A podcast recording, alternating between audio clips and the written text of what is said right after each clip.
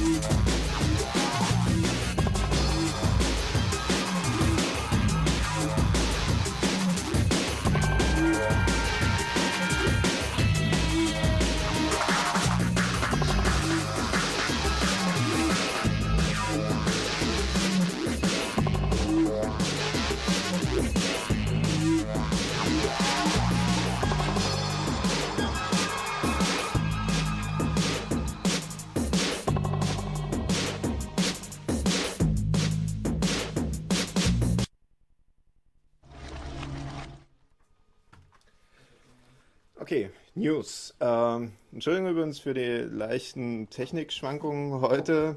Unser Haupttechniker hat uns leider, kann man mal so sagen, im Stich gelassen. Er ist einfach nicht erschienen, nicht da. Äh, dafür haben wir heute einen DJ hier, der uns mit Musik versorgt und dem haben wir das jetzt einfach mit übergebraten und er tut sein Bestes. Und ihr werdet zum Ende der Sendung hören, dass es äh, sich alles eingesprungen hat. Ja, wir wollen jetzt einfach so ein paar Sachen, die so in den letzten Wochen waren, mal so als Schlagzeilen bringen und dann so ein bisschen drüber diskutieren. Ähm, die erste Sache passt ein bisschen zur Musik. Die Free Software Foundation Europe äh, promotet, kann man so sagen, gerade so ein bisschen das äh, Ogg-Vorbis-Format. Für die Leute, die nicht richtig wissen, was es ist. Ogg ist so ein Containerformat, so was ähnliches wie AVI, wo man so verschiedene Mediadaten und Metadaten reinpacken kann, zum, also Video oder auch Audio. Und da gibt es den Vorbis-Codec, der ja so in gewisser Weise ein Konkurrent von MP3 ist, nur dass er halt äh, bei höheren Kompressionsraten ein besseres Ergebnis liefert, also einfach besser klingt. Ähm, da die Sache ein bisschen später gestartet ist als MP3, was ja unter anderem von Fraunhofer mit Steuergeldern entwickelt wurde, aber eben patentbehaftet ist, da müssen also Größen, selbst wie Microsoft, äh, viele, viele Millionen berappen, wenn die sowas in ihre Media Player einbauen. Freie Entwickler sind anfangs äh, für Encoder so ein bisschen angemacht worden. Das hat sich dann aber gegeben. Bei Decodern ist bisher nie was passiert, aber es schwingt halt immer so ein bisschen das Damoklesschwert mit drüber. Äh, das Ogvorbis-Format, wie gesagt, ist eine freie Alternative, wird von vielen Leuten äh, natürlich sehr gern benutzt. Wir liefern immer alles, was wir so an Audio äh, anbieten, hauptsächlich in diesem Format. Es gibt aber auch in der niedrigen Qualität MP3s von uns. Sonst noch Auf Kommentar? unserer Webseite. Genau. www.c3d2.de. Ja, die nächste Sache, die ihr sicherlich alle mitbekommen habt, in Sachsen bahnt sich gerade so ein Riesenskandal an, wo also Politik und Justiz, so wie man das eigentlich sonst nur aus irgendwelchen Agenten-Thrillern kennt, äh, in so einen ja, Sex-Kinderporno-Skandal verwickelt sind. Das Interessante dabei, dass der sächsische Geheimdienst die Sache, muss man eigentlich so sagen, nach Gesetzeslage illegal äh, überwacht und jetzt eben auch aufgedeckt hat. Was ich ein bisschen ja, interessant fand, dass unser Datenschutzbeauftragter für Sachsen sich gerade in dem Zusammenhang also sehr, sehr lautstark meldet und sagt, hm, die Daten dürfen jetzt aber alle nicht verwendet werden. Ähm, na gut, aber das wird uns sicherlich die nächsten äh, Wochen, denke ich mal, noch beschäftigen.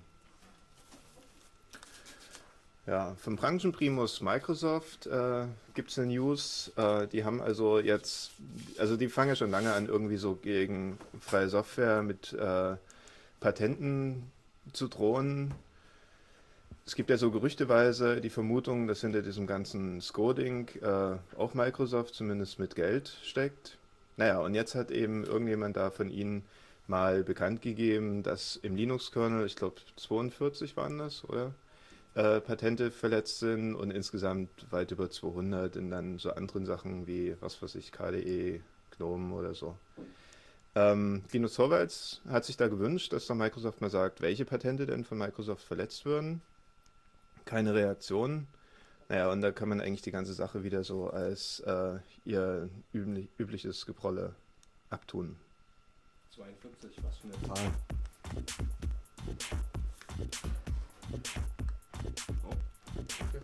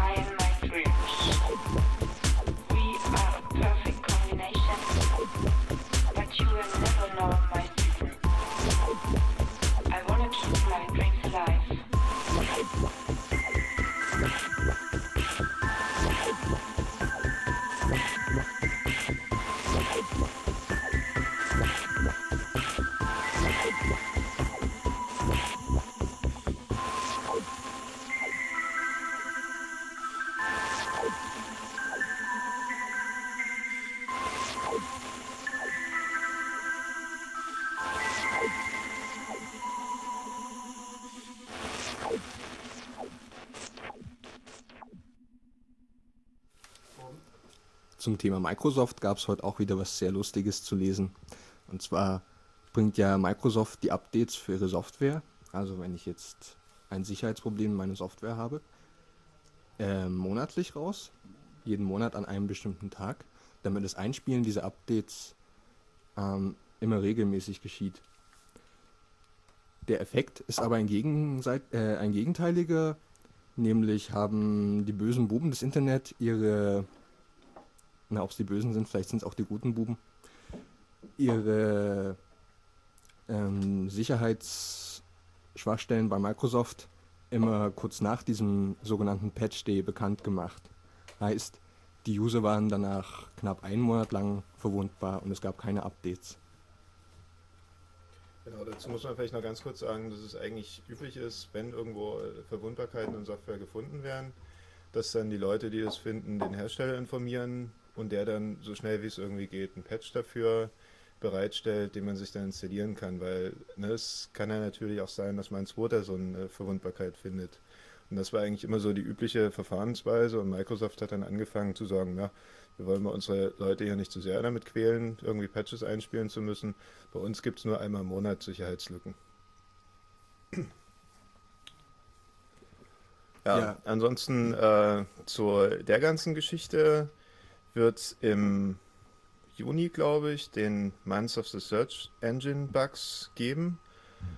Also sowas gab es ja jetzt äh, gerade zu PHP, gab es mal zu Apple oder generell zu Betriebssystemen, wo einen Monat lang äh, irgendwie jeden Tag eine andere Verwundbarkeit ein bisschen medienwirksam äh, dargestellt werden. Und äh, im Juni passiert das halt mit, mit Suchmaschinen. Also ne, ich gebe irgendwie was da in meine Suchmaschine ein und bekomme dann Resultate, klicke da drauf und wer dadurch geowned.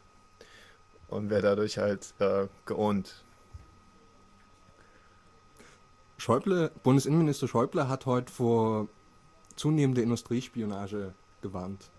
Das ist sehr ironisch in Zeiten von Vorratsdatenspeicherung, Bundestrojaner und G8-Razzien.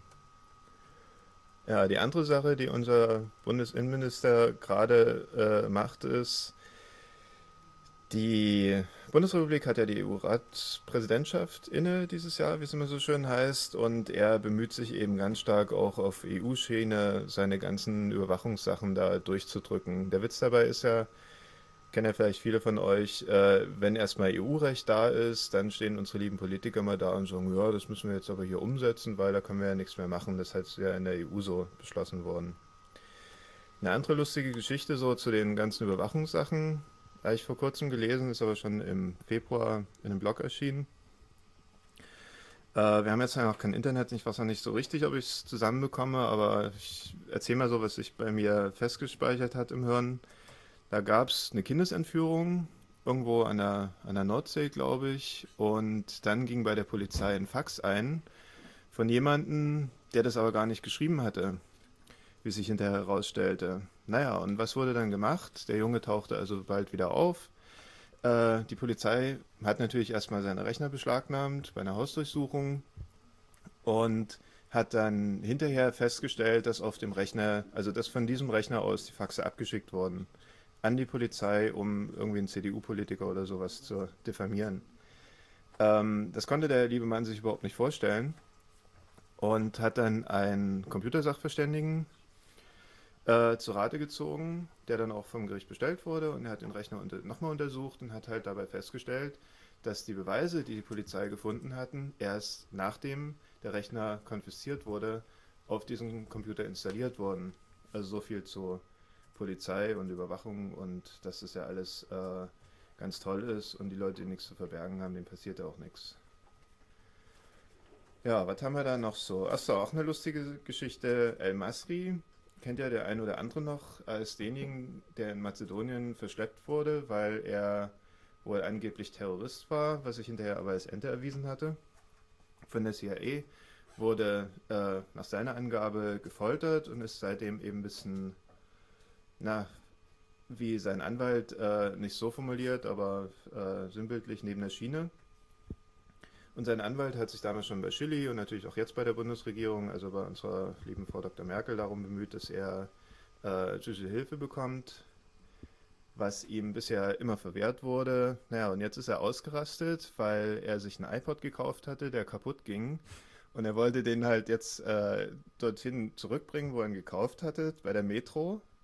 Und die hatten irgendwie gesagt, nee, das ist also jetzt ja kein Garantiefall, wenn das da kaputt ist. Ja, und daraufhin hat er ihn ihre Hütte angezündet und ich glaube, es waren 500.000 Euro oder so Schaden. Ähm, nicht zur Nachahmung empfohlen, aber naja, dass Leute, die also solche äh, Garantiesachen mal durchmachen, die können da, glaube ich, doch irgendwie mitfühlen.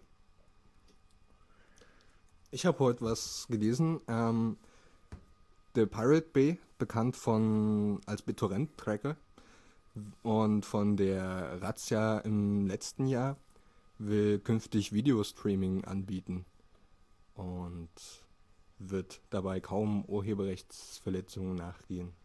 Ich also kann das, das nicht werten, aber ich bin da sehr gespannt. das, das also Videostreaming ist sowas wie YouTube oder Google Video. Genau. Ja, woher ja, jetzt solchen Urheberrechtsverstößen sehr schnell nachgegangen wird. Ja, wird auf jeden Fall eine spannende Sache. War da nicht irgendwas, dass die mal auf eine Insel umziehen wollten, die sie sich kaufen wollten, um ihre eigenen Gesetze ja, zu machen? Ja, Sealand, aber da ist wohl nichts draus geworden. Oh, schade. Sealand ist so eine verlassene äh, Militärplattform in der Nordsee östlich von Großbritannien. Und ist auch ein eigener Staat mit zwölf Einwohnern ungefähr.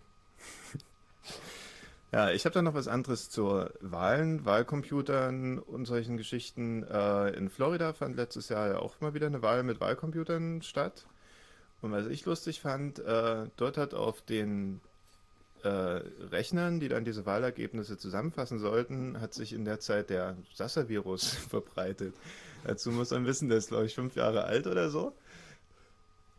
Also so viel zur äh, Vertrauenswürdigkeit von Wahlmaschinen und dieser ganzen Infrastruktur, die da Ah, der Sasse-Virus ist der, den wir auch schon in der letzten Sendung, mhm. war das die letzte, besprochen haben? Letzte. Der, der aus Waffensen kommt. Waffensen an der Wümme.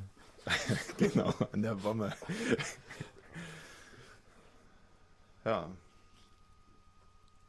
Na, dann ist natürlich immer ein Thema noch, äh, gerade der G8-Gipfel.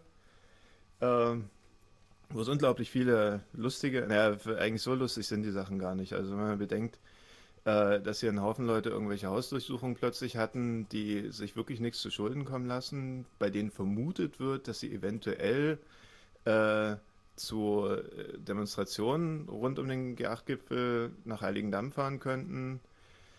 Das ist schon echt krass. Ich glaube, äh, ich kriege das jetzt eben leider auch nicht mehr genau zusammen, aber in Berlin gab es so irgendjemanden, dessen Umfeld von insgesamt 2000 Leuten dann äh, mal so professorisch mit überwacht wurden oder so. Wow, hat er 2000 enge Freunde. Wahrscheinlich und äh, war auch sehr schwer. Eine lustige Sache dazu übrigens, äh, unsere für Menschenrechte und, und, und so Sachen eintretende Bundeskanzlerin war ja letztens bei Putin zu Besuch und hat ihn da darauf angesprochen, dass es also nicht gut ist, wenn man seine äh, politischen Konkurrenten. Die Oppo Opposition. Genau, Dankeschön. Die Opposition äh, mit, naja, jedenfalls am Demonstrieren hindert und die Sachen in Russland sind auch ziemlich krass. Also da sind wohl Schlägertrupps dann zum Einsatz gekommen, die da gegen Demonstranten vorgegangen sind und so. Äh, prominent dort Kasparov, der ehemalige der Schachspieler. Schachspieler und glaube ich auch Schachweltmeister. Ne? Also er kann jedenfalls Schach spielen. Ähm, daraufhin hat ihn die, die Frau Merkel da angesprochen und Putin hat sich damit gewehrt, dass er gesagt hat, naja, was wollen Sie denn äh, in Deutschland? Da geht ja dasselbe ab. Ja, da gehen Sie ja auch mit Ihren politischen Gegnern nicht gerade feinfühlig um. Ja, der hat ja irgendwie völlig direkt auf die, die Hausdurchsuchung und so weiter im Zusammenhang mit dem G8-Gipfel halt verwiesen. Also hatte gleich sozusagen ein paar Tage vor das sein Beispiel gekriegt, um da irgendwie äh, jegliche äh, Verhandlungen über Menschenrechte oder sowas gleich ad absurdum zu führen. Aber sowieso interessant in dem Zusammenhang fand ich noch, da haben die deutschen Medien oder, oder so die internationalen Medien, die nicht russischen, ähm, ganz sehr darauf geachtet, dass da die 150 Leute, die da irgendwie an dem äh, Tagungsort, wo Merkel und Putin da waren, ähm, demonstrieren konnten. Also die haben sozusagen da artikelweise Informationen über die Demonstration geliefert und wie die äh, russische Regierung da versucht hat, die zu an Demonstrieren zu hindern. Und wenn man das dann mit irgendwie deutschen Verhältnissen vergleicht, also man erkennt da schon noch klar Unterschiede, aber äh, ich glaube in, in Deutschland über eine Demonstration in Deutschland wäre so eine Berichterstattung überhaupt nicht. Ähm, ja, also habe ich einfach nicht so viele Artikel über ein, also über 150 Leute, die sich da, äh, die ihre Meinung artikulieren, äh, gelesen bisher. Ja, wobei es, also es ist wirklich interessant, ne, wenn man so ein bisschen ein paar Parallelen zieht. Also dort ist, glaube ich, Kasparov daran gehindert worden, rechtzeitig in seinen Flieger zu steigen, um da runter zu fliegen zu diesem Treffpunkt. Naja, und hier werden halt Leute vorab irgendwie in Gewahrsam genommen. Also so eine, ist das Schutzhaft oder? Naja.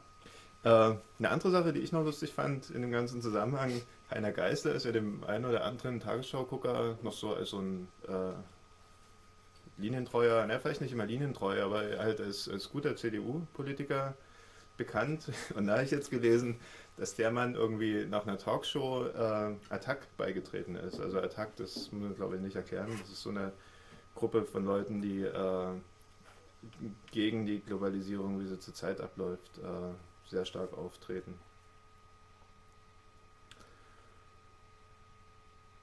Wohl ein Publicity-Stunt. Ja. Genau. Okay, machen wir erstmal wieder Musik.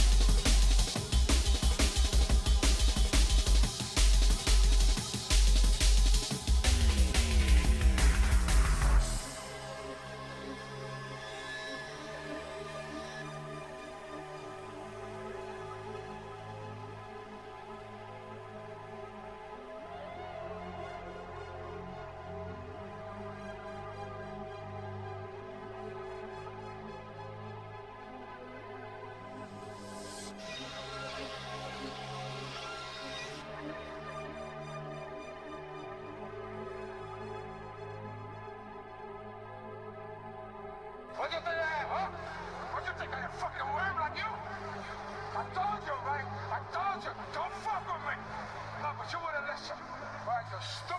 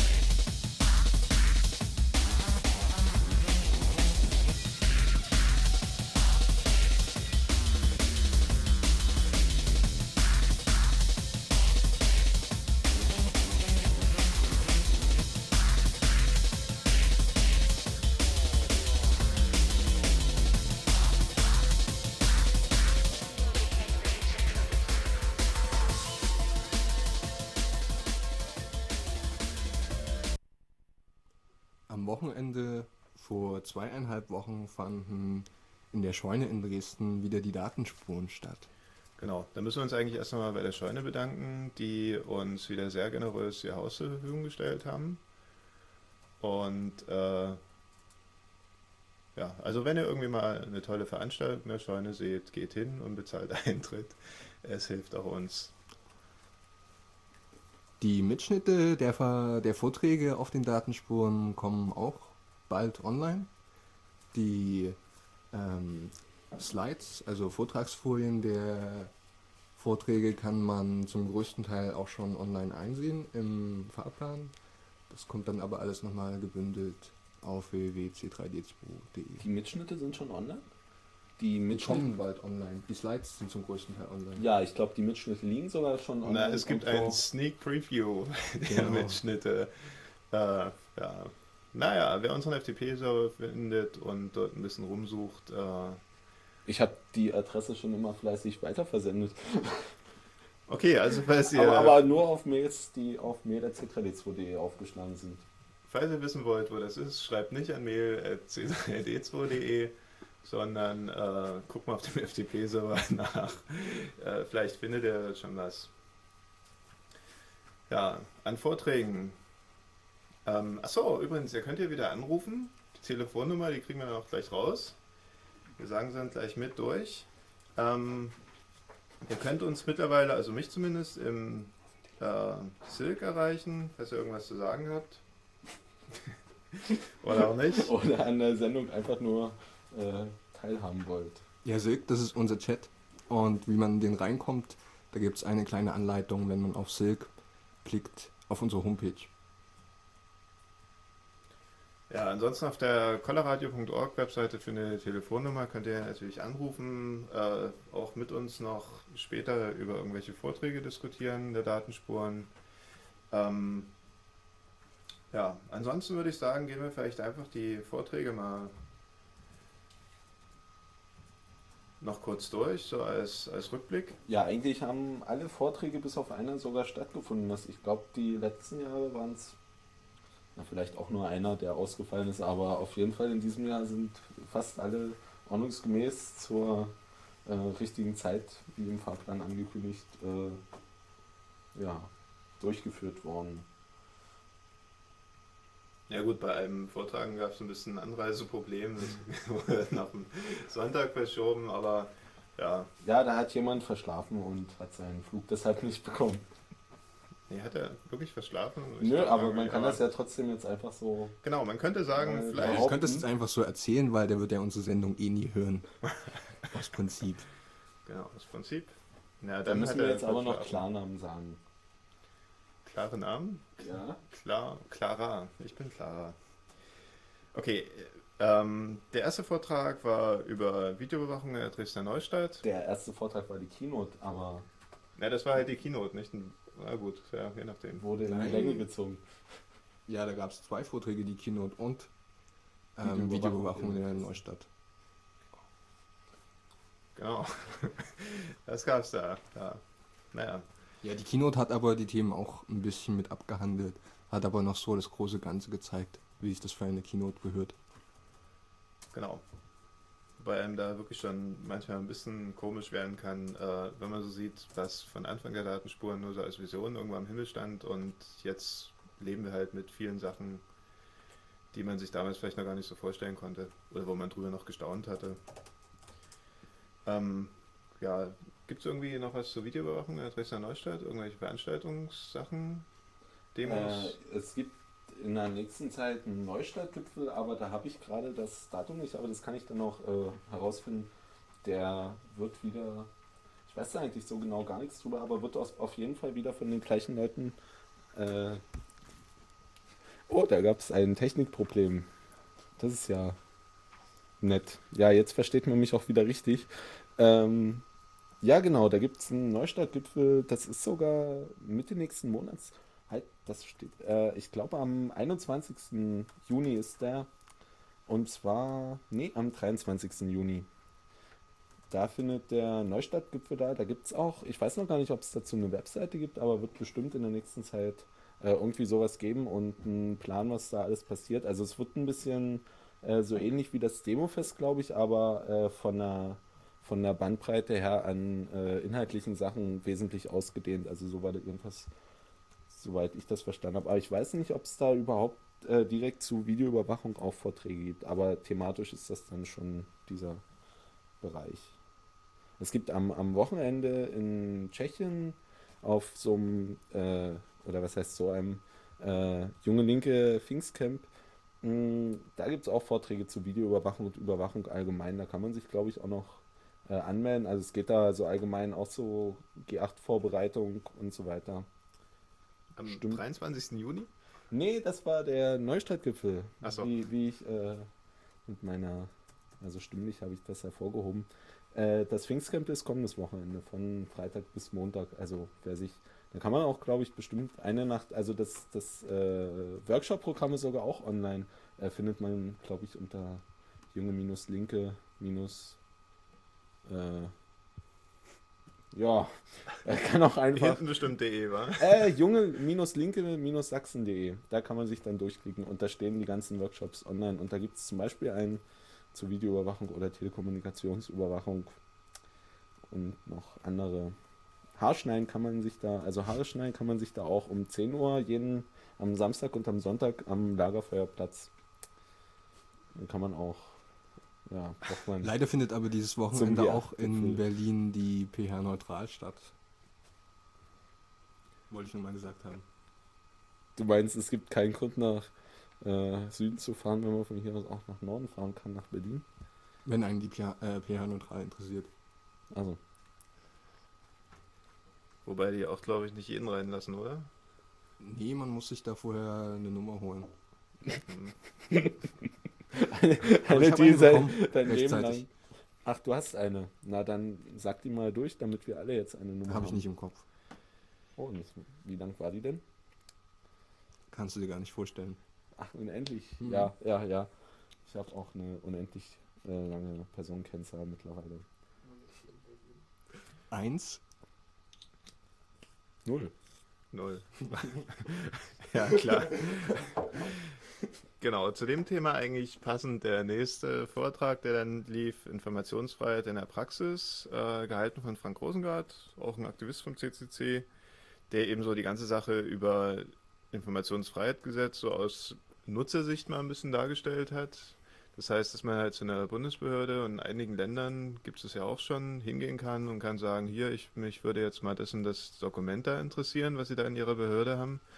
Äh, und je nachdem zeigen die einem das dann für einen Unkostenbeitrag. Und der CCC betreibt ja so eine Webseite, befreite Dokumente.de. Der Füllbund. Und der CCC. Und Aha. ich glaube, da sind auch noch andere dabei. Also ganz viele jedenfalls. Tausende. Äh, wo Alle NGOs aus Görlitz, äh, ich meine aus, aus, aus Deutschland. also nicht nur, nicht nur. Also in Görlitz gibt es nämlich auch. auf Görlitz? Ja. Na, in Görlitz ist doch die Hauptstadt von allen NGOs. Da gibt es mindestens 500.000. Aha. Hm. Ach so, naja, man lernt nie aus. Äh, darum ging es jedenfalls in dem Vortrag. Ähm, den nächsten habe ich leider nicht gesehen. Videoüberwachung im öffentlichen Raum und ÖPNV. Ja, offensichtlich von euch auch niemand. Äh, den Vortrag wird es leider nicht äh, hinterher online geben, weil wir den Referenten erst hinterher darüber informiert hatten, dass wir den mitgeschnitten haben. Und, und dann konnte er seinen Vortrag nicht anpassen an den Fakt, dass es mitgeschnitten wird. Heißt, der war noch viel interessanter, als hätten wir es ihm vorher gesagt. Ja, na okay, aber wir äh, achten das natürlich und haben die Daten schon lange geschreddert. Ähm, dann gab es noch einen Vortrag über Informationsfreiheit in Sachsen. Den kann man mit der Einleitung da zusammenfassen. Gibt's nicht. Falls euch irgendwie mal ein Politiker gerade von der CDU beim Weg läuft, fragt ihn mal, warum es dieses Mittel der Transparenz in der Demokratie in Sachsen nicht gibt. Was würde er darauf antworten? Kann man den Mitschnitt entnehmen? Das kann man den Mitschnitt entnehmen und äh, ja, das wird so irgendwie wahrscheinlich auf Unverständnis äh, stoßen, warum sich jetzt äh, selbstdenkende Wesen dafür interessieren könnten, was so in den Amtsstuben abgeht. Und wohin das Ganze führt, hat man eben gerade wieder in diesem äh, Korruptionsskandal, der hier so äh, sich irgendwie hoffentlich demnächst hochkocht.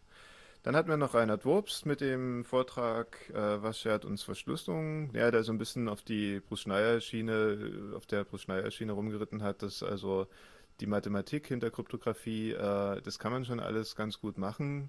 Nur der Mensch ist da eben der Faktor, der hinterher doch alles wieder zum Einsturz bringt. Hat er so ein paar äh, lustige Anekdoten erzählt. Naja. Ja, dann Wahlcomputer, klar, auch Thema Frank Rieger und Konstanze. Kurz haben da einen Vortrag drüber gemacht, also so über den ganzen Stand zu Wahlcomputern, was also äh, der CCC dazu so rausgefunden hat, wo sie Wahlen äh, beobachtet haben. Naja, und halt so ein paar Geschichten ringsrum. Auch ganz lustig. Noch lustiger bei Matrix in Science Fiction.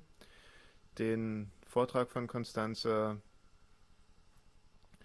äh, der leider auf Audio natürlich nicht so super cool rüberkommt. Ich fand ziemlich spannend dann am Sonntag früh der erste Vortrag über das CCC Sputnik Projekt. Also auf dem letzten Kongress in Berlin, da konnte man so, so eine FID-Tech äh, besorgen. Aktive. Also die, die auch weit funken. Ja, und da wurden dann halt von den Leuten Bewegungsprofile erstellt. Und um die ganze Technik dahinter ging halt dieser Vortrag, was ich lustig fand. Also, das ist äh, irgendwie so ein Ehepaar, ne, die mhm. äh, das so als Hobbyprojekt da mal gebastelt hatten. Ja, dann gab es mehr, mehr oder weniger eine Lesung äh, von Daniel Kuller. Wer überwacht die Verschwörer? Der sich so ein bisschen mit äh, Verschwörungstheorien auseinandergesetzt hat und hat da auch jetzt irgendwie ein Buch geschrieben. Naja, hat er so ein bisschen ein paar Sachen erzählt. War das wirklich eine Lesung? Also ich, es war zwar früh am Morgen und ich saß ganz hinten, aber ich fand schon, also ursprünglich war das, äh, dadurch, dass er das Buch geschrieben hat, ähm, und relativ viele Vorträge hält, könnte man ja schon davon ausgehen, dass er jedes Mal den gleichen Vortrag hält. Aber ich glaube, der, äh, und also ich glaube, ich weiß nicht, ob er jemals, also ob überhaupt da zwei gleiche Vorträge mal kamen. Jedenfalls hat er sich, also wir, wir hatten ihn nämlich auch noch zu, zum anderen Thema eingeladen, aber äh, er hat sich dann zu, zu dem Titel und dem Thema, weiß nicht, ja, wie auch immer. Nee, sorry, äh, klar, es war keine Lesung. So kommt die Erinnerung langsam wieder, aber war trotzdem ein netter, kurzweiliger Vortrag zu Verschwörungstheorien und Entschwörungstheorien und naja, also ein Zeug.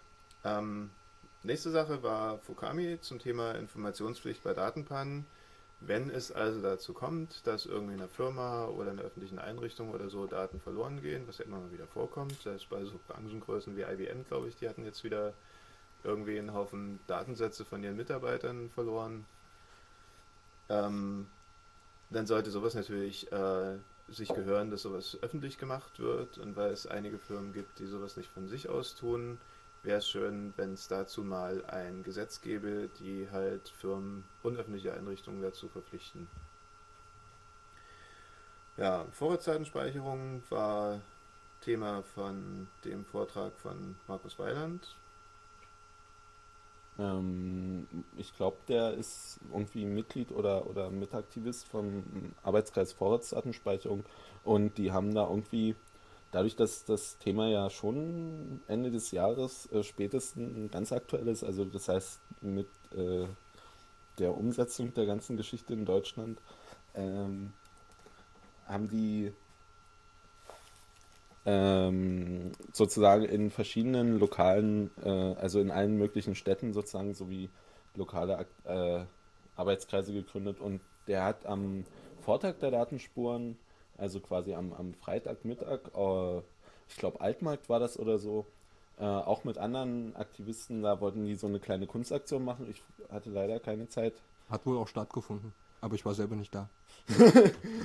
ja, Jedenfalls machen die auch so Kunstaktionen und nicht nur Vorträge, äh, um, um Leute dazu zu bringen, sich doch irgendwie an, an die Abgeordneten in dem Zusammenhang zu wenden und da ein bisschen Druck zu machen, dass man mit der ganzen Geschichte nicht einverstanden ist. Ja. Ja, lustig dazu, äh, geht mal auf die Webseite von der AK Vorratsdatenspeicherung und lasst den Mauskursor über der rechten oberen Ecke kreisen. Dazu Das braucht haben wir gar auf nicht www.c3d2.de auch. Oh. Schon, seit ein, schon seit mehreren Tagen. schon, seit mehreren schon viel Tagen. länger als, als der AK-Vorrat. das ist nämlich in Wirklichkeit, ja, Ja. In Wirklichkeit hatten wir das eher, nur es hat immer nicht Haben später erst online gestellt, ja. Genau. Mhm. nee, die, die Zeit auf unserem Server ist falsch eingestellt. genau, die Zeit war falsch Das ist ein eingestellt. bisschen, Das haben wir jetzt erst bemerkt. Ja. Der letzte Vortrag war Dear Observer innerhalb des Sichtfelds der Überwachung. Von der Leipziger Kamera. Alles, was ich dazu weiß, ist, dass der Automitschnitt äh, irgendwie am Anfang zumindest Der kaputt gegangen ist. kaputt gegangen ist. ja, und überhaupt war das auch, glaube ich, eher ein Vortrag, der viel, viel Film gezeigt hat. Also ich glaube, da war es auch wichtig, äh, einfach anwesend zu sein und die Filme zu sehen. Aber vielleicht gibt es die Möglichkeit, irgendwie nachträglich das ganze Zeug auch noch online zu besorgen. Ja, verteilen die nicht irgendwie CDs?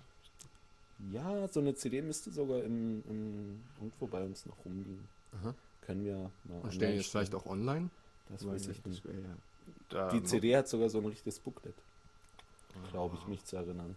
Oder zumindest ein Bund mit drumherum. So. Und Hm. Ja, naja, und äh, gut. Die Abschlussveranstaltung die ging bloß ein paar Sekunden.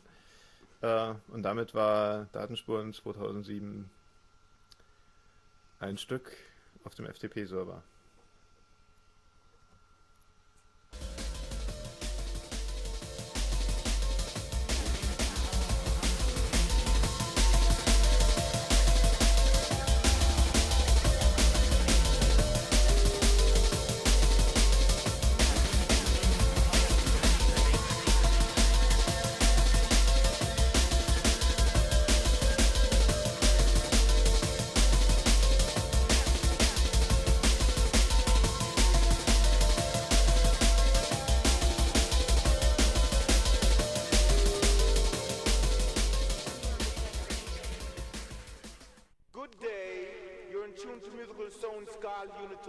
five.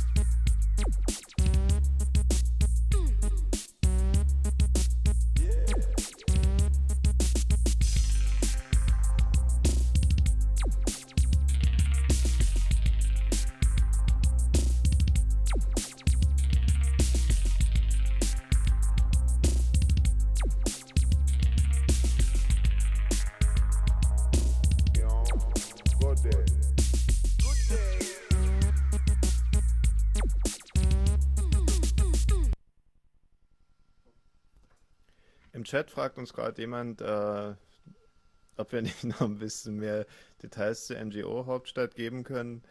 Der der, der aus der NGO-Hauptstadt kommt, ist leider gerade eine kleine Pause machen.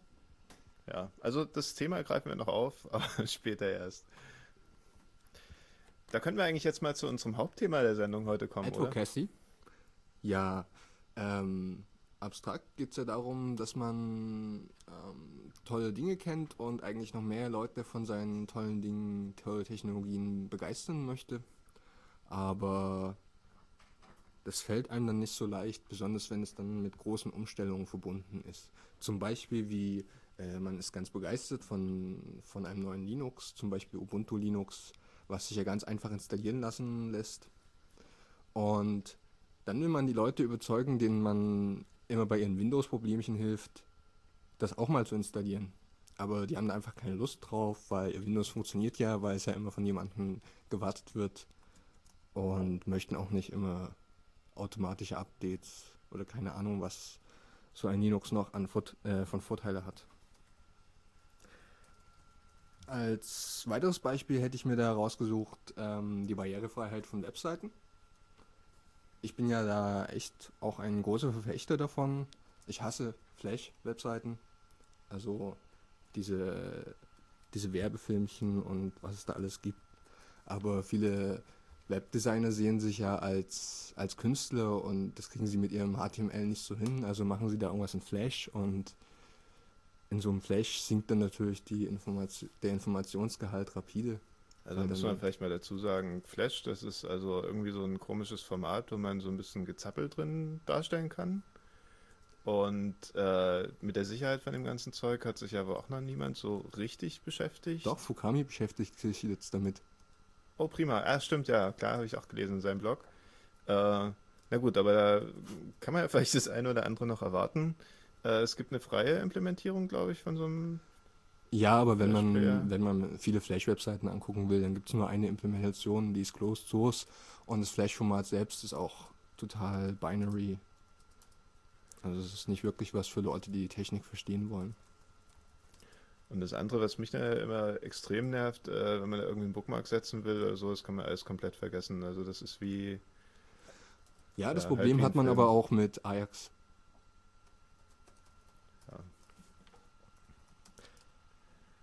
Genau, und dann ist zwar der größte Teil der Internetbenutzerschaft sehend und hörend, aber es gibt natürlich auch blinde oder taube Leute, die Web, im Web surfen und die sind natürlich wirklich ausgeschlossen.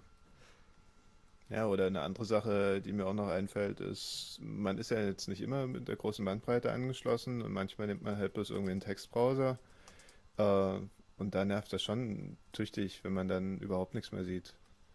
Und worum es sich hier heute bei Advocacy aber eigentlich dreht, ist, dass man die Leute, die diese Webseiten gestalten, dazu überreden möchte, dass sie doch bitte saubere Webseiten machen sollen. Also dass Überschriften wirklich als Überschrift erkennbar sind und nicht durch irgendeine Textauszeichnung wie fett oder groß nur hervorgehoben werden. Denn zum Beispiel ein Blinder sieht ja gar nicht, dass das eine Überschrift ist. Und es geht nicht nur um Blinde, sondern zum Beispiel äh, tun ja Suchmaschinen bestimmt auch die Struktur von Webseiten analysieren und sehen dann, äh, wie, viel, äh, wie viele Überschriften gibt es auf der Seite. Was ist unterteilbar in verschiedene Teile. Total krank ist ja auch bei Webseiten, wenn dann irgendwie drunter steht, dass diese Seite wurde jetzt optimiert für oh ja. Browser XYZ und ist am besten in der Auflösung so und so viel mal so und so viel Pixel. Das hat halt, glaube ich, mit HTML überhaupt nichts mehr zu tun. Best viewed with open eyes. Genau.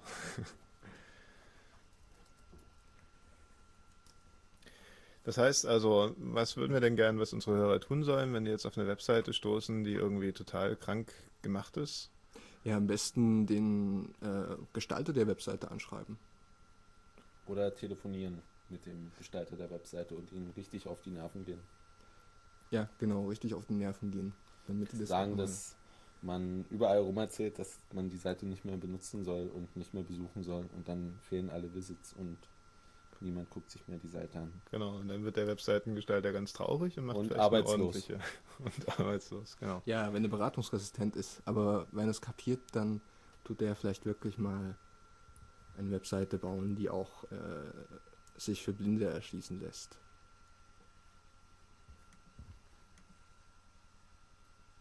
made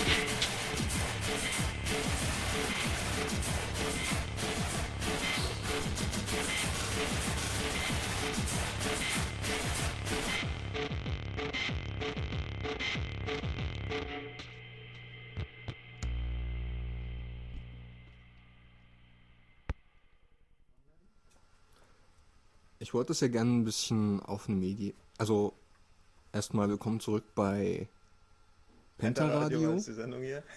Und Du unser nur Thema zu viele ist. Radiosendungen auf einmal, als dass du Ja, jedes Mal natürlich. den. Und Nächstes Mal heißen wir auch anders.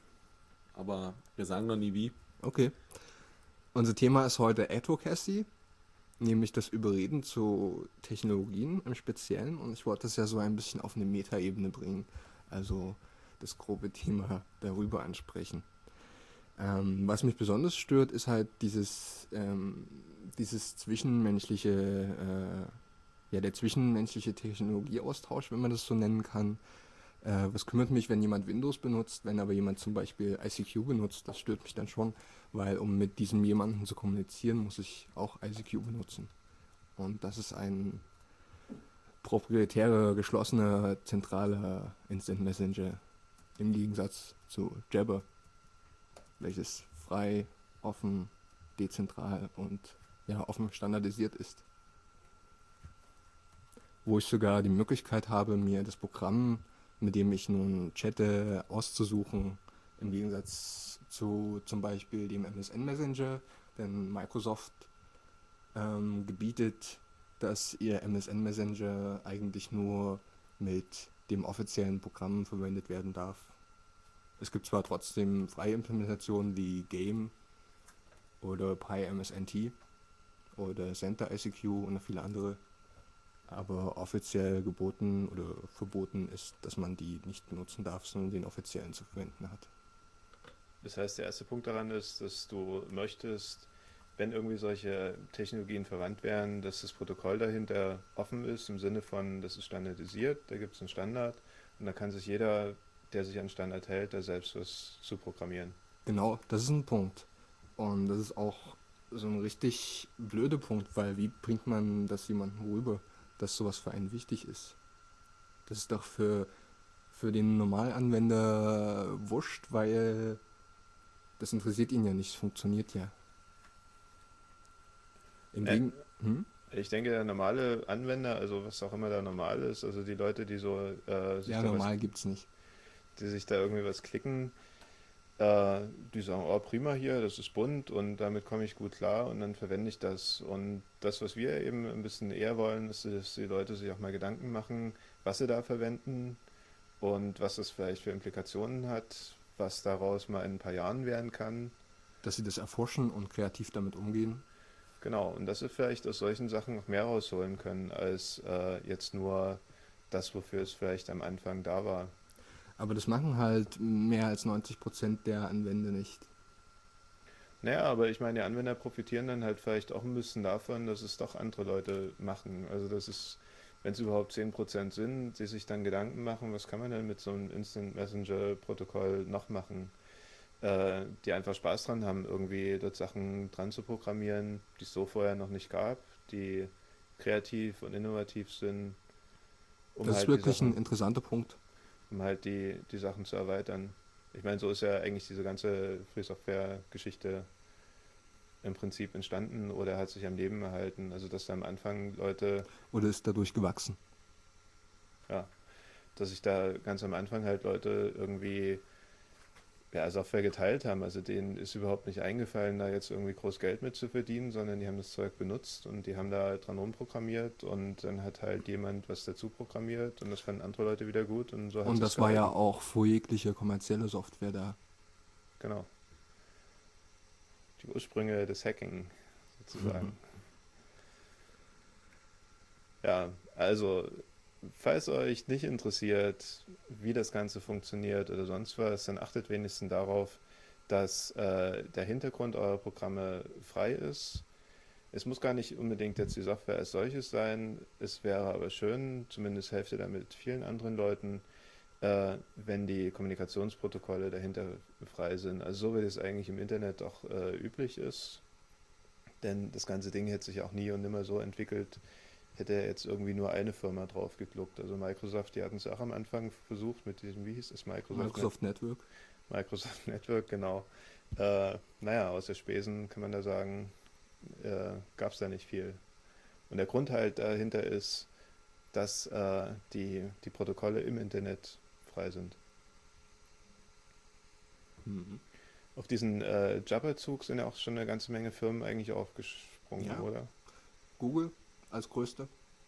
Ähm, aber auch äh, GMX und Web.de als Genau, und große Freemail-Provider in Deutschland. Wie, wie hieß noch diese andere Firma da mit diesen Äpfeln?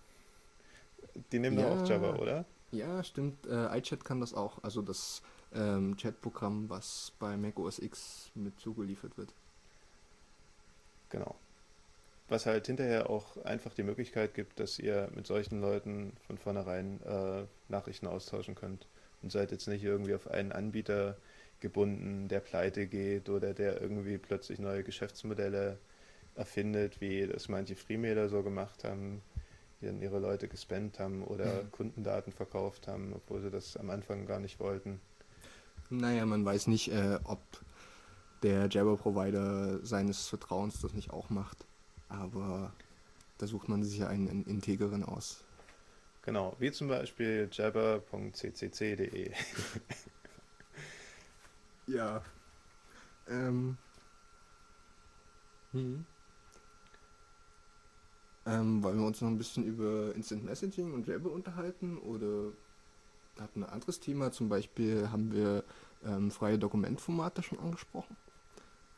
Nee, haben wir noch nicht. Microsoft Office spuckt ja immer so Sachen wie Doc und PPT und Excel-Dokumente aus und die kann man dann nur mit Problemen unter OpenOffice öffnen oder hat sich das schon verbessert?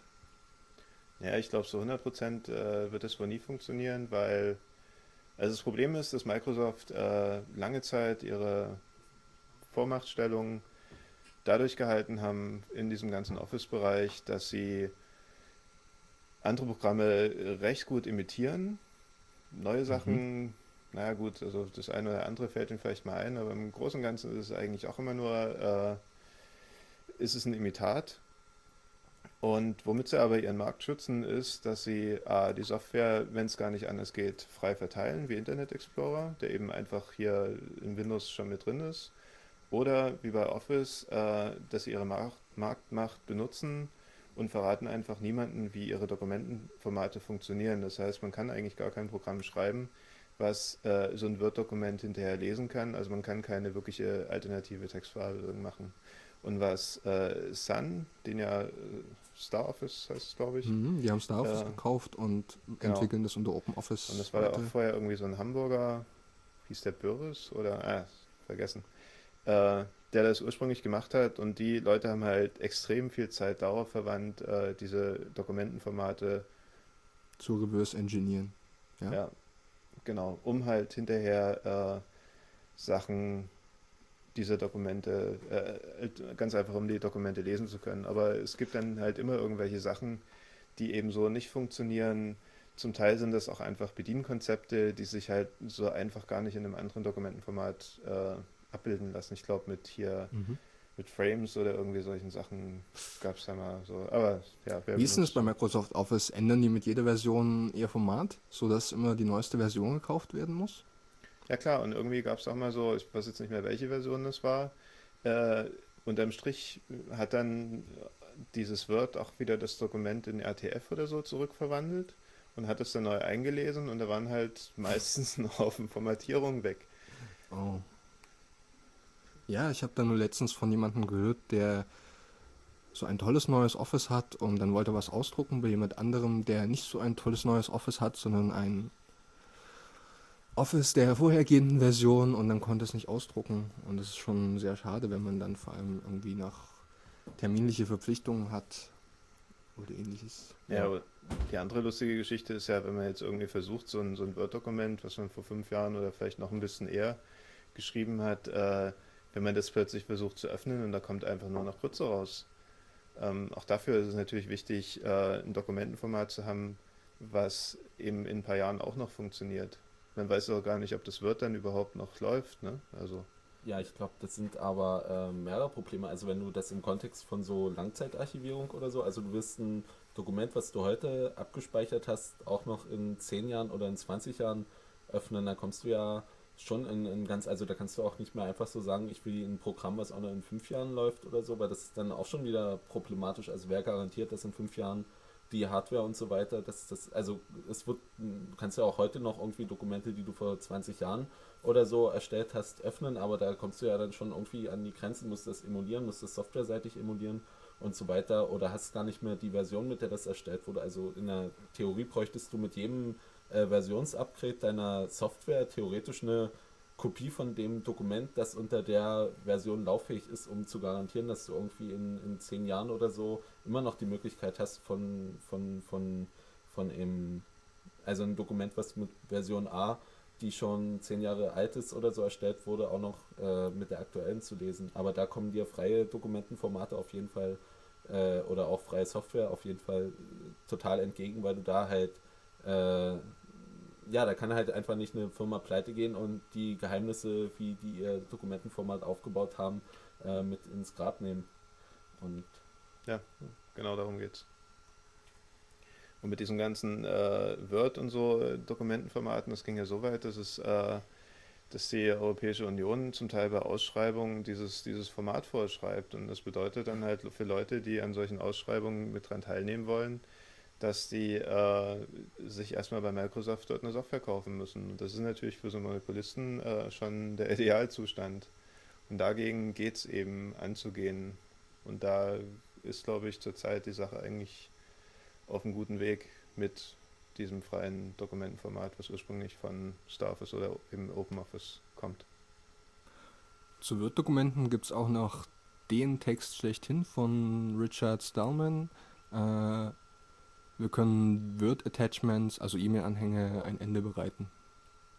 Auf GNU.org und der Philosophy nachzulesen. Ja, das ist unter anderem auch für Firmen ein Problem, äh, wenn Daten über längere Zeit, zum Beispiel Banken äh, oder ähm, Medizineinrichtungen, die müssen zum Teil Dokumente vor, äh, vorlegen, die 10, äh, 15 Jahre ähm, noch äh, gelesen werden müssen. Da wird zum Teil ein großer Aufwand betrieben, um eben diese Wiederherstellung eben äh, möglichst in 10 Jahren noch durchführen zu können.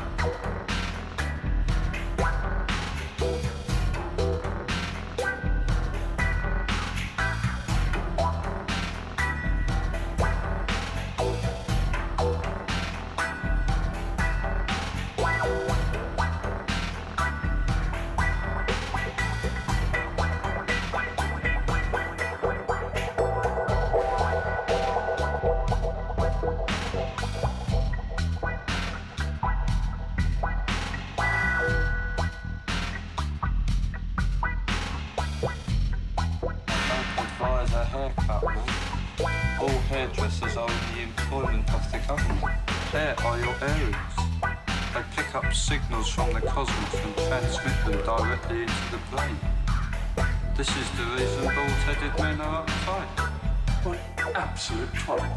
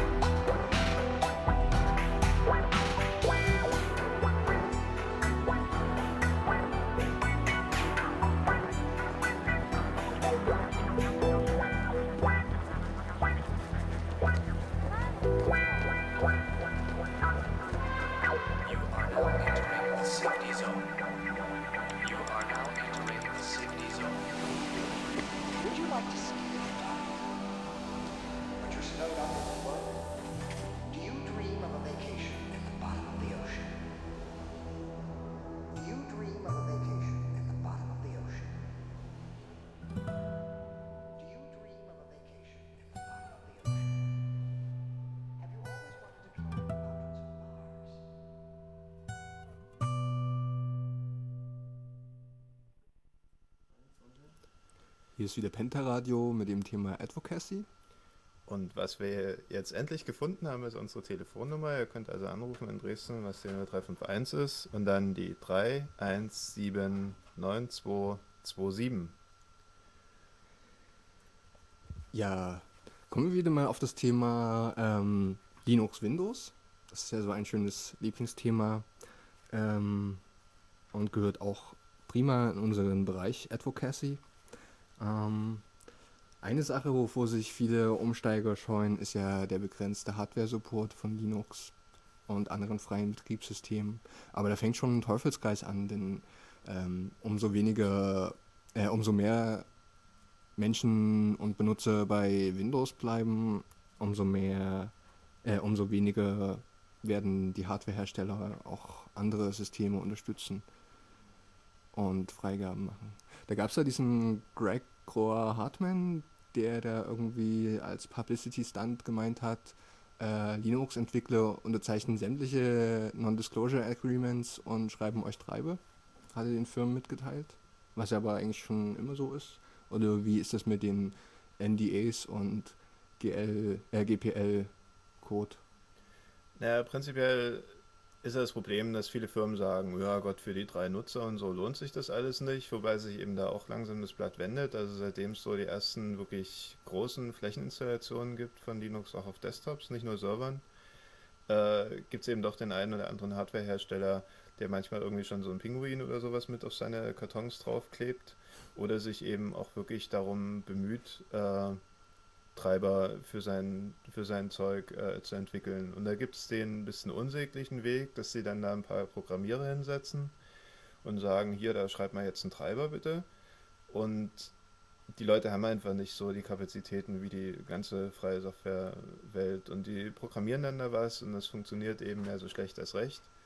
Äh, momentan sind da so Grafikkartenhersteller, ATI oder jetzt eben AMD und Nvidia die genau das da demonstrieren. Naja, und die sagen dann wieder, ja, aber wenn wir jetzt sowas veröffentlichen würden, sprich, also sie würden die Quellen von den Treibern freigeben und würden sagen, hier Jungs, äh, wer will, kann damit dran rumprogrammieren, macht doch. Äh, da denken sie dann, dass sie wieder irgendwelches geistiges Eigentum, was auch immer das ist, äh, von sich verletzen oder dann könnte wahrscheinlich rauskommen, dass sie doch irgendwelche komischen Patente wieder verletzen. Ja, und das ist dann für die so ein bisschen Teufelskreislauf. Wobei man sagen muss, dass es andere Grafikkartenhersteller oder zumindest Grafikchip-Hersteller gibt, wie Intel, die schon äh, freie Treiber veröffentlicht haben für ihr Zeug. Also ich will keine Werbung machen, aber die Nvidia-Treiber sind meist sehr featurevoll und haben gute Qualität. Aber die Kehrseite davon ist natürlich, äh, es gibt zum Beispiel keine Treiber für das FreeBSD-Betriebssystem auf äh, AMD 64 rechnen. Oder ähm, ältere Karten werden dann halt mal schnell von neueren Treiberversionen ausgeschlossen und man muss alte Versionen nehmen und hat dann die entsprechenden Features nicht. Das ist schon sehr bitter. Naja, Genau. bei Grafikkarten muss man ja halt auch äh, Immer das Neueste Sehen. kaufen? Nee, gerade nicht. Äh, bei Nvidia hat man dort relativ guten Support, äh, sowie äh, Matrox macht dort auch ganz gut mit. Gibt es hier eigentlich Bei noch? denen ist es Matrox frei, ja? Bei Äh, denen sind Matrox-Treiber sind frei. Äh, bis auf äh, bei den aktuellen Karten, glaube ich, gibt es ein paar Features, die nur mit einem Binary-Treiber benutzbar sind. Allerdings Mhm. ist es ein äh, Treiber für das X, nicht für den Linux-Kernel. Da ist die Integration Aha. etwas einfacher. Ja, Muss man aber nicht nehmen. Also äh, die meisten Funktionen sind bei den neuen Karten von Matrox sowie von Nvidia auch so erreichbar. Wenn man wählen würde zwischen den dreien, würde man vielleicht für 2D eher äh, Matrox nehmen und für 3D eher Nvidia. ja, bei Treiberqualität 2D einfach hat Matrox ja schon immer einen sehr guten Ruf. Aber ja, keine Werbung. Ja, es gibt also nur tolle Grafikkartenhersteller. Äh, und richtig toll sind sie, wenn die Leute halt ihr Zeug veröffentlichen. Das kann man entweder so machen, dass man die, die Specs davon freigibt, oder dass man, das ist eigentlich der beste Weg, Leute beschäftigt, die dafür freie Treiber programmieren. Was eben den Vorteil hat, wenn der Hersteller von so einer Karte oder generell von Hardware irgendwann mal die Lust verloren hat oder das Produkt gar nicht mehr verkauft, äh, dass dann halt immer noch Anpassungen gemacht werden können, dass immer noch Fehlerkorrekturen gemacht werden können und dass man halt seine Hardware äh, auch noch mit aktuelleren Dass es immer noch Features gibt. Also ich kann mich entsinnen, dass für die Voodoo-Grafikkarten die Sendung schon wirklich lange Zeit nicht mehr gibt. Dass da immer noch ähm, Treiber herauskamen vor ein paar Jahren mit Ja, coolen wobei, Features. wobei äh, nicht nur die Features wichtig sind, sondern eben auch äh, der Support über äh, verschiedene Kernel-Releases hinweg. Das Aha. heißt, bei einem geschlossenen Treiber wird man dann nach einer Weile aufhören, einfach das Ding auf äh, Kernel-Version XYZ zu portieren. Und bei freien Treibern wird das halt automatisch durch die Kernel-Entwicklergemeinde eben äh, weiter auf die neueste Version angepasst und dort auch Bugs korrigiert oder der ähm, Programmcode optimiert. Genau, ich hatte irgendwann mal einen 2.5er Linux-Kernel ausprobiert, also die damalige Entwicklungsreihe. Und irgendwie wollten dann meine Grafikkartentreiber nicht mehr compilen, also übersetzen, weil sie einfach nicht mehr dazu gepasst haben. Deshalb, wenn ihr das nächste Mal in den Laden geht und kauft irgendwie eine Hardware, nervt die Leute, die dort vor euch stehen und sagt, ich kaufe das nur, wenn es dafür irgendwie einen freien Treiber gibt. Wenn das viele Leute machen, dann wird es wahrscheinlich irgendwann mal bei den super tollen Übermanagern, die halt sowas entscheiden, wie Treiber geschrieben werden, äh, klingeln und Den vollen Weg von unten nach ganz oben? na, zumindest hilft es, denke ich. Tja. Ja, wobei es schon viele Fälle gibt, wo äh, der direkte Weg eben, äh, also Hersteller ansprechen, auch schon zu Erfolgen geführt hat. Ja, ein schönes Beispiel ist jetzt gerade Dell, also das ist ja hier so ein äh, Computerhersteller. Ah ja, die haben diese Umfrage gemacht. Genau, die sich jetzt auch in Halle irgendwie mit so einem Support Center hier niedergelassen haben. Ist auch egal, und die haben eben auch die Leute genervt und haben gesagt, hier, ich möchte gerne irgendwie einen Laptop kaufen, aber ich möchte da mein eigenes Betriebssystem drauf installieren oder ich möchte ihn am besten gleich mit einem vorinstallierten Linux kaufen. Und das hat jetzt Früchte getragen.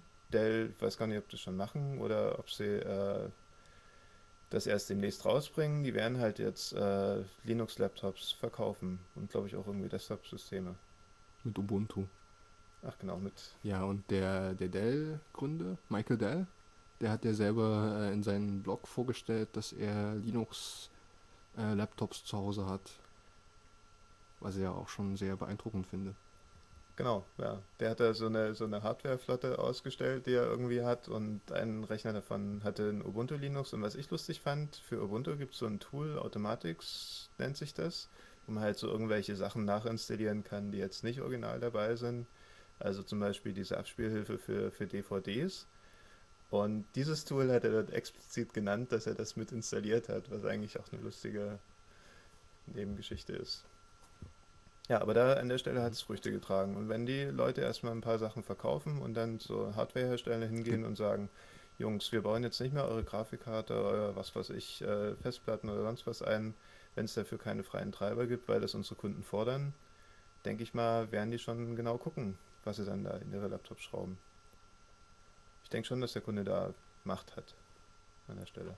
Ja, man kann auch einen anderen Weg gehen und Hardware speziell für Linux entwickeln. Zum Beispiel gibt es das Open Graphics Projekt, welches ja äh, schon zwei Jahre knapp äh, läuft und äh, ein komplett offenes Design von einer Grafikkarte entwickelt. Die sind, glaube ich, jetzt kurz vor ähm, Herstellung. Interessant. Ja, und äh, ich denke auch, dass äh, viele Hardwarehersteller sich Beispiele an Intel nehmen sollten, weil äh, Intel supportet jetzt seit sehr vielen Jahren schon die äh, Kernel-Entwicklung. Das sind direkt äh, Mitarbeiter von Intel, die äh, Verbesserungen am äh, zum Beispiel CPU-System oder Suspend durchführen und ihre eigenen Treiber für die eigene Hardware dort auch sehr gut supporten. Die haben eben auch entsprechend viele Features, die sind voll nutzbar und ich denke, dass äh, Hersteller wie ATI oder Nvidia sich da durchaus ein Beispiel nehmen können. Ja. Um nochmal auf den Teufelskreis am Anfang zurückzukommen. Es müssten also mehr, es müssten nicht dring, zwingend mehr Linux-Benutzer werden, aber es müssten Monopole abgeschafft werden. Damit die ganze Computerei ein Stück offener wird, sodass sich auch wirklich jeder mit allem auseinandersetzen kann, alles erforschen kann. Genau. weil wir jetzt äh, gleich wieder von so einem Piratensender übernommen werden, äh, vielleicht noch Veranstaltungshinweise in der nächsten Zeit.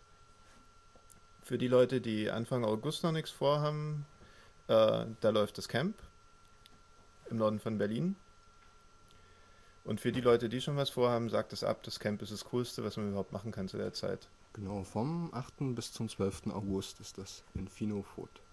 Genau. Ja, äh, Mehr dazu auf events.ccc.de. Genau. Was gibt es sonst noch an wichtigen Sachen? Ähm, Ähm, ja, Hm. fällt uns erstmal nichts ein. Lest das Internet, findet's raus. und sagt uns Bescheid.